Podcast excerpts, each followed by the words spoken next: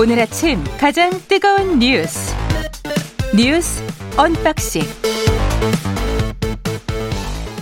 네, 뉴스 언박싱 시작합니다. 민동기 기자, 김민아 시사평론가 나와 있습니다. 안녕하십니까? 안녕하세요. 별일 없으셨죠? 별일 없었습니다. 네. 별일이 있겠습니까, 저희야. 네. 그 다음 이어서 송영길 대표가 네, 그렇습니다. 온 게. 근데 다른 사람들도 밀접 접촉자가 요새 많이 나타나세요. 그렇죠. 확진자들도 많이 나타나고 그래서. 그렇죠. 워낙 이제 여의도에 네, 사실 국민의힘의 이제 당직자들이 이제 코로나19에 감염됐다, 이런 뉴스가 있었는데 곧이어 또 민주당의 이런 송영길 대표를 비롯해서 대변인단 중심으로 또 이렇게 뭐 확진자가 늘고 있다, 뭐 이런 소식이 전해지고. 근데 이분들이 또 방송 출연도 하고 이러니까 저희들은 뭐랄까요, 이 포탄이 막 떨어지는데 네, 그 사이로 막 이렇게 어떻게 피해가려고 노력하는 네, 그런 사람들처럼 방송사가 빗사이로 막 가고 있습니다. 방송사가 그렇죠. 비상입니다. 왜냐하면 주말에 이 확진자가 좀 막 나오니까 어디 나와줄 수 있냐. 아무래도 이제 밀접 접촉자들이 좀 생긴 것 같아요. 그렇죠, 그렇죠. 네, 그런 전화도 오고 막 하여튼 비상인 것 같습니다. 그런 전화 한 통도 못 받았어요. 김민아 시사평론가를 많이 불러주시기 바랍니다. 아닙니다. 방송 관계자 네, 여러분. 아닙니다. 예. 네, 제가 잘못했습니다. 예, 오미크론 확산 오늘부터 뭐 셀프 역학 조사를 한다고 합니다. 그러니까 이게 보건소 행정 부담 덜기 위한 그런 차원인데요. 예. 역학 조사 방식이 자기 기입식으로 전환이 됩니다. 이게 지금까지는 보건소 역학 조사관이 확진자 동선을 일일이 파악을 하지 않았습니까? 예. 근데 이제는 전자 시스템을 통해서 확진자가 스스로 역학 조사서를 작성하는 방식으로 변경이 됩니다. 이게 이제 오미크론 대응 체계 전환의 일환인데요. 오미크론은 델타보다 2배 이상 강한 전염력을 보이긴 하지만 환자 대부분이 무증상, 경증으로 지금 나오고 있지 않습니까? 예. 한국은 그동안 뭐 검사, 추적, 치료 이런 방식을 통해서 감염 추가 확산을 막는다, 이런 전략을 구사를 해왔는데 오미크론 변이가 우세종이 되면서 더 이상 이 전략은 실효성이 없는 것으로 방역당국이 판단을 하고 있고요. 그럼에도 불구하고 약간 우려되는 점들이 좀 있긴 하거든요. 재택치료 환자가 굉장히 빠르게 증가하고 있는데 환자 관리가 좀 허술하다는 그런 우려가 하나 나오고 있습니다. 일선 보건소에서는 재택치료 수칙 안내라든가 물품, 약품 전달이 지연되는 그런 사례가 종종 발생을 하고 있다는 언론 보도도 지금 나오고 있는 그런 상황이고요. 근데 가장 큰 관건은 지금 유행이 위중증 환자 증가로 이어질 것인가, 이게 핵심 아니겠습니까? 그렇죠. 근데 여기에 대해서는 조금 미지수라는 평가도 있습니다. 특히 현재 위중증 환자 수가 200명대를 유지를 하고 있는데 만약에 확진자 수와 양성률은 올라가는데 위중증 환자 수가 제자리인 상황이 이번 주 내내 계속 이어진다고 한다면 이건 약간 일상회복 기대감도 커질 수도 있다라는 그렇습니다. 그런 반론도 나오고 있는 상황입니다. 그러면 오히려 이제 치명률이 계속 낮아진다는 의미니까. 그렇죠. 미래는. 예. 그렇죠. 근데 이 전반적으로 이제 전 세계적인 어떤 그런 흐름을 볼 때 어쨌든 치명률이 낮아지는 건 분명한 상황인데 늘 말씀드리지만은 그것까지 가는 단계를 우리가 어떻게 연착륙을 할 것이냐의 문제인 것이죠. 그래서 지금 전문가들 한 확진자가 7, 8만 명 수준이 나오면 여기에 맞춰 가지고 이 중증 환자하고 그다음에 사망자가 같이 이제 늘어날 가능성, 이런 것들을 이제 얘기하고 있기 때문에, 즉 분모가 늘어나면 분자도 절대적인 숫자는 늘어나는 것이기 때문에 이 부분과 관련된 대응이나 이런 것들은 좀 면밀하게 해야 된다라고 얘기를 하고 있어서 지금 전반적으로 앞에도 쭉 말씀해 주셨지만 오미크론 변이에 대응하는 방역 대책이라는 거는 지금까지 해온 K방역의 틀을 조금씩 허물어 갈 수밖에 없는 그런 구조인 거예요. 오미크론 변이 너무 확산세가 빠르기 때문에. 그렇죠. 그래서 그런 것을 해나가면서 지난주에도 말씀드렸는데 질서 있는 태각을 얼마나 이제 우리가 체계적으로 하느냐의 문제여서 여러모로 이제 방역당국도 잘해야 되고 이제 국민 여러분의 협조도 필요하고 이런 상황입니다. 유럽이 그렇게 확진자가 폭발적으로 늘어나는데도 불구하고 일부 국가가 방역을 다 풀어버린 것. 그렇습니다. 그게 왜 그럴까를 곰곰이 생각해봐야 됩니다. 예. 그렇습니다. 네. 그래서 우리도 그쪽으로 사실은 갔으면 좋겠다라는 생각이 많은 사람들이 그런 생각을 그렇죠. 하지 않을까요? 다들 그런 생각 하시는 건데 예. 갑자기 가는 것은 그렇죠. 우리가 힘들어지니까 예. 질서 있게 가야 된다. 그러니까 이번 주하고 다음 주가 이렇게 확진자가 늘어나고 있는데도 위중증 환자 수가 제자리다. 그렇죠. 이러면 방역당국이 아마 좀 다른 판단을 할 수도 있을 것 같아요. 그래서 이제 이 지난주에 나온 얘기 중에 이 코로나19를 이제 계절 독감처럼 관리하는 방안에 대해서, 그렇죠. 그러니까 이제 이번 주 진행되는 거, 다음 주 진행되는 거 보고 검토를 좀 해보겠다라고 방역당국 얘기를 했는데, 그게 이제 가리키는 방향은 있는 것인데, 또 일부 또 우려하는 전문가들은 그렇죠. 너무 방역당국이 너무 빨리 얘기하는 거 아니냐, 너무 이 상황을 국민들이 이제 받아들일 때 너무 이제 허술한 어떤 그런 상황으로 가는 거 아니냐 이런 우려도 있어서. 그러나 이제 강원 전략을 이제 좀 잘 맞춰서 구사하는 게 필요한 거죠. 이따 8시 46분에 정기석 교수님 한림대 성심병원 호흡기내과인데 전 질병관리본부장이에요. 네네. 이분한테 한번 여쭤볼게요. 네. 예. 이렇게 가는 게 맞는지. 사람들은 다 그걸 원하는 것 같아요. 댓글에도 이게 독감, 그렇죠. 독감 수준 아니냐 이제. 그렇죠. 그렇습니다. 네. 그렇게 판단하시는 분들도 많은 것 같고. 그리고 굉장히 지쳤어요. 사람들이 사실은. 그러니까 그렇죠. 예. 개인의 입장에서 보면은 지금 말씀하신 것처럼 큰 질병 아닐 수 있습니다. 근데 전체 사회의 어떤 대응의 전략이나 이런 걸로 보면은 예. 아직까지는 그렇게 이제 허투루 우리가 대응할 그럴 국면은 또 그러니까 아니다라는 거죠. 백신 예. 부스터까지 잘 맞고 마스크 잘 쓰고 이러면은 그렇죠. 예. 예. 뭐 하여튼 뭐 전문가 얘기를 들어봐야 될 것 같습니다. 일단 그리고 이제 8일에 원래 사자토론을 하기로 했단 말이죠. 네. 예. 근데 국민의힘 쪽에서 또 무산시킨 겁니까? 아니면은 국민의힘은 이제 국민의당을 가리키고 있었는데 국민의당은 또 거기에 반발을 하고. 아 이게요. 예. 맥락이 좀 있는데 지난 5일 실무협상에서 국민의힘이 원래는 8일 대선 후보 사자토론을 추진을 하고 있었거든요. 근데 실무협상에서 국민의힘 쪽에서 토론을 주관하는 한국 기자협회. 그리고 그걸 방송하는 JTBC가 좀 편향적이다. 이걸 문제 삼으면서 8일 토론의 불참 의사를 밝혔습니다. 그래서 역풍이 좀 나왔죠. 이 토론회를 안 하려고 하는 것 아니냐 이런 비판이 나오니까 국민의힘 쪽에서 다시 11일을 제안을 했거든요. 11일에 사자토론을 하자. 근데 이 과정에서 안철수 후보 측이 원래 그 8일에 관훈 토론이 예정이 돼 있어서 토론 진행을 하루 이틀 정도 늦출 수 있는지를 타진을 했다. 이렇게 얘기를 했거든요. 그러니까 마치 이제 책임을 떠넘기는 듯한 그런 입장을 내놓으니까 이제 국민의당 쪽에서는 원래 8일 예정됐던 안철수 후보의 관훈 토론 때문에 일정 변경이 가능한지를 타진한 건 맞는데 기자협회라든가 방송사 다른 정당들이 어려움을 표했고 8일을 즉각 받아들였다. 책임을 국민의당에 떠넘기지 말라라고 하면서 반발을 하고 있는 그런 상황이고요. 타진은 했지만 기자협회 쪽에서 안 된다라고 하니까 우리는 바로 받아들였다. 바로 8일을 받아들였다라는 겁니다. 우리를 끌고 들어가지 말아라. 그렇습니다. 예. 그래서 지금 일단 다른 정당 같은 경우에는 11일에 일단 긍정적인 입장을 밝히고 있는데 국민의당 같은 경우에는요. 예. 11일 토론회 이전에 국민의힘이 협상 결렬 책임을 국민의당에 돌린 것에 대해서 먼저 사과해야 한다. 이런 입장이거든요. 그럼 8일은 일단 안 하는 거예요? 그러면 또? 물 건너갔습니다. 아, 8일은 안 하는 거예요? 예, 그래서 11일에 할 거냐 말 거냐. 이게 지금 관심입니다. 그는 두 가지에 대해서 국민들이 판단할 필요가 있는 건데요. 첫 번째는 8일이라는 날짜가 안 되는 이유가 뭐냐.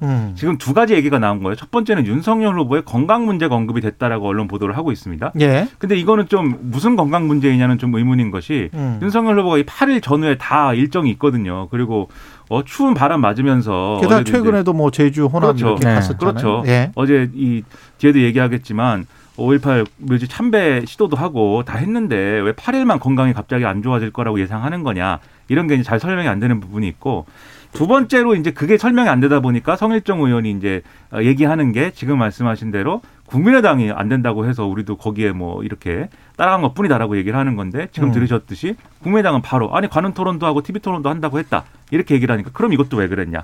그래서 8일이 안 되는 이유에 대해서 이제 의문이 남아있고요. 그다음에 주최 측에 대한 문제제기가 지금 있는 거예요. 아니 기자협회와 JTBC의 편향성을 물었다고 하는데 한국 기자협회의 편향성을 물었던 정당이 있나요? 이 정확히 얘기하면 지금 이제 기자협회 집행부에 대한 불만이겠죠. 결국은 예, 예. 기자협회라는 건 기자들과 언론사들이 뭐 가입이 돼 있는 그런 체제인데 예. 그것이 이제 기본적으로 편향된 조직이다라고 말할 수는 없는 거고. 예. 근데 이제 나름대로의 주장은 하고 있습니다. 뭐 이 당시에 이제 지난 총선에서 그 당시에 이제 더불어시민당입니까? 예. 거기에 비례대표를 뭐 추천했다 기자협회가 뭐 그래가지고 그랬어요? 뭐 그런 주장을 하고 있어요. 그래서 그런 것들이 편향됐다. 그리고 또 JTBC는 방송사 논조가 방송의 논조가 편향됐다. 이런 걸 들어서 이제 이게 부당하다라고 얘기를 하고 종편 사사 중에 가장 좌편향적이다 이런 그렇죠. 취지의 얘기를 했었죠. 종편 사사가 같이 이거를 주관을 하면 그러면 우리가 받아들일 수 있다. 뭐 이렇게 주장하면서 이제 좌편향과 우편향이 같이 해야 된다. 이 최경영 기자가 볼 때는 다른 종편들이 우편향인 것이겠죠. 아무튼 그런 방식으로 해서 해달라 이렇게 이제 요구를 한 건데 예. 이게 얼마나 또 이렇게 정합성을 갖춘 논리인가는 또 국민들이 판단할 문제인 것 같고 결론적으로 얘기해서 그런데 이게.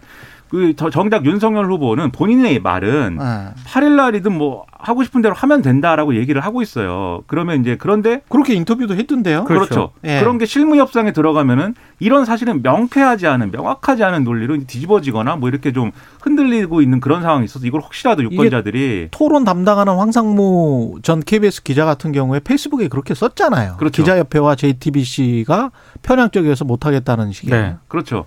그렇게 썼다가 이제 지웠던 거죠. 아, 지웠습니까? 예. 네. 그러니까 이런 얘기들이 결국 언론을 통해서 다 나왔기 때문에 유권자들이 혹시라도 윤석열 후보는 TV 토론 이렇게 회피하고 심지어 이제 판도 깬다 이렇게 받아들일 여지가 있어요. 그래서 이 부분은 뭐 실무 협상이라는 게 이렇게 될 수도 있고 저렇게 될 수도 있는 것이겠지만 명확하게 왜 이렇게 하는지를 잘 설명을 납득이 가는 방식으로 해줘야 됩니다. 그렇지 않으면은 이미지가 토론 피하는 후보 이렇게 돼버려요. 근데 실제로 토론해 보면은 윤석열 후보 잘했다고 이제 국민의힘을 평가하는 거잖아요.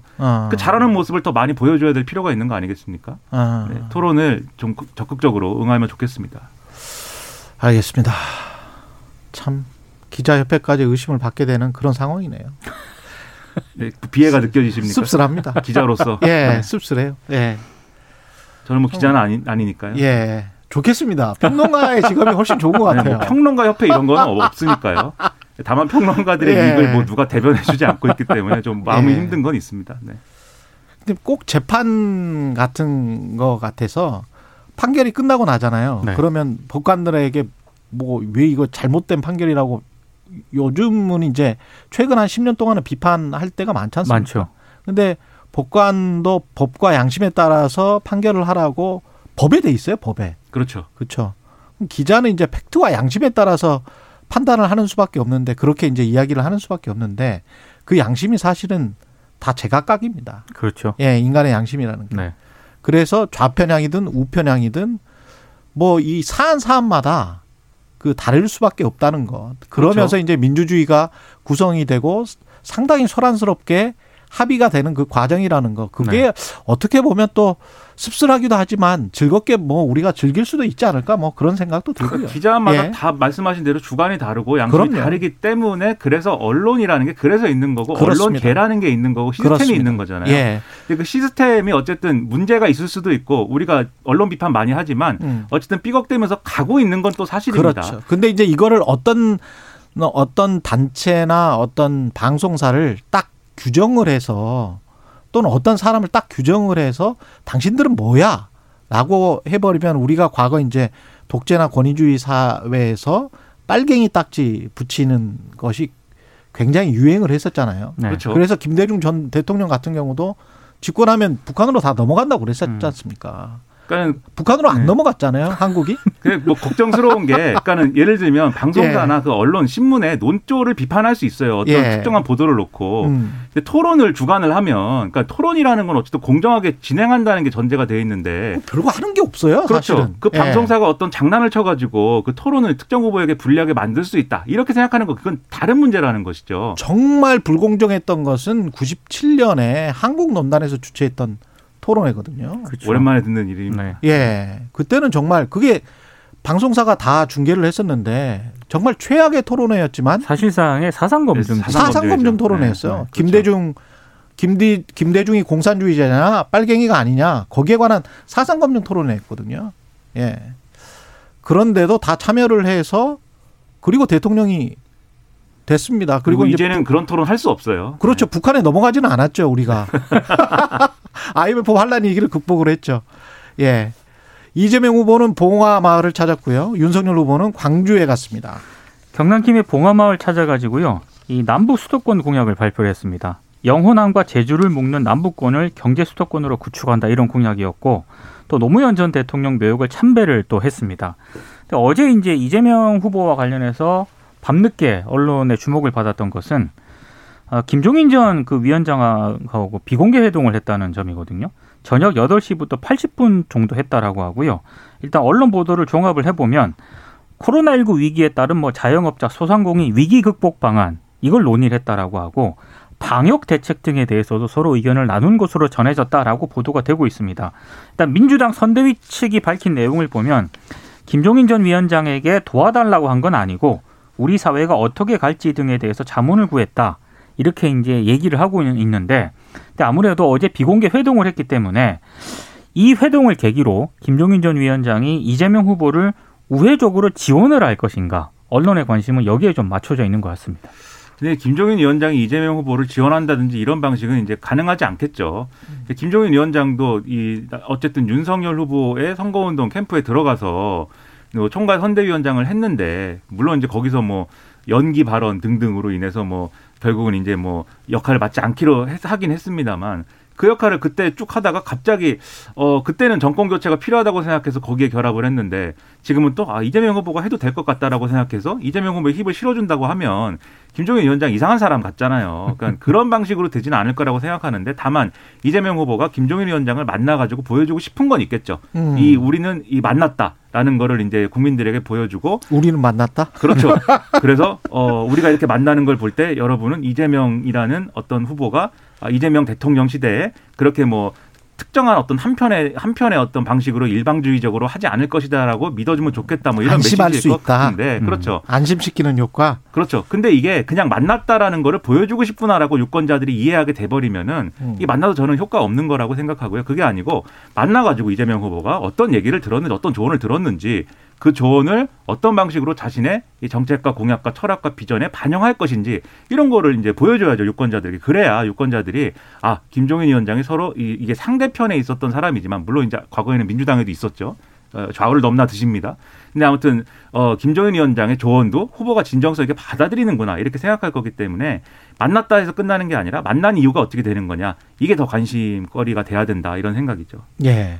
윤석열 후보는 호남에 갔는데 또 5.18 민주묘지는 참배를 결국 못했습니까? 참배를 하긴 했습니다. 일단 대선 출마후 네 번째 광주 방문이고요. 예. 윤석열 후보는 이런 얘기를 했습니다. 그러니까 광주 시민들이 보기에 국민의힘은 부족한 부분이 많다. 근데 호남에 걸출한 정치인 김대중 전 대통령을 기념하는 그 김대중 컨벤션 센터에서 약속을 드린다. 광주를 확실하게 바꿔놓겠다, 이런 점을 강조를 했고요. 이보다 앞서서 이제 5.18 국민주묘지를 찾아서 민주화운동 희생자들을 추모를 했는데, 지금 시민단체들이 반발을 해가지고요, 추모탑에서 30m 정도 떨어진 참배광장에서 묵념을 했습니다. 묘지는 직접 찾아가지는 못했고. 그렇습니다. 예. 그리고 이제 어제 윤석열 후보와 관련해서도 언론들의 관심을 많이 받았던 것 중에 하나가 단일화 관련 그런 얘기였거든요.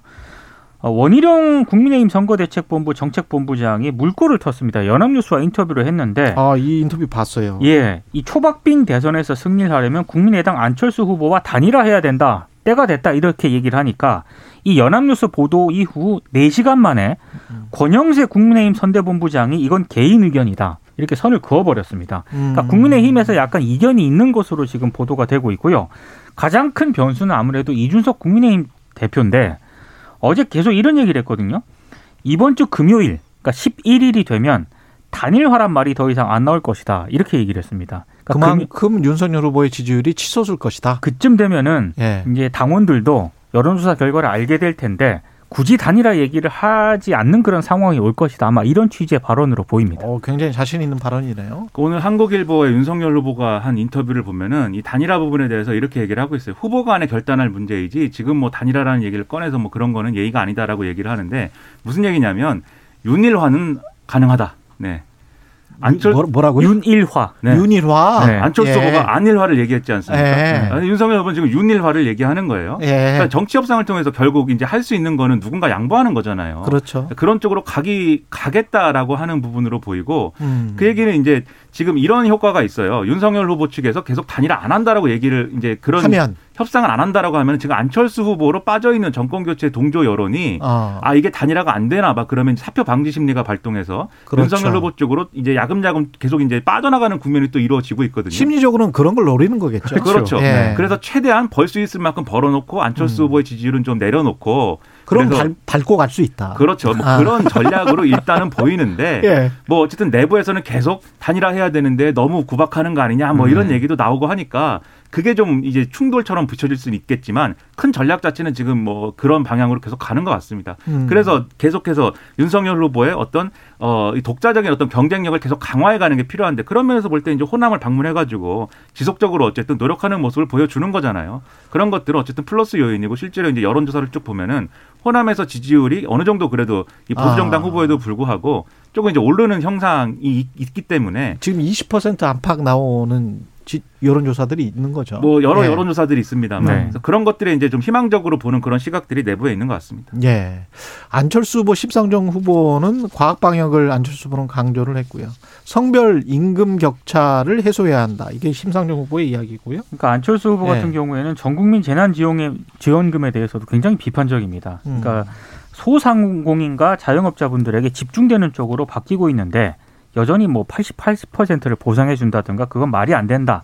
이런 식으로 이제 비판을 했고요.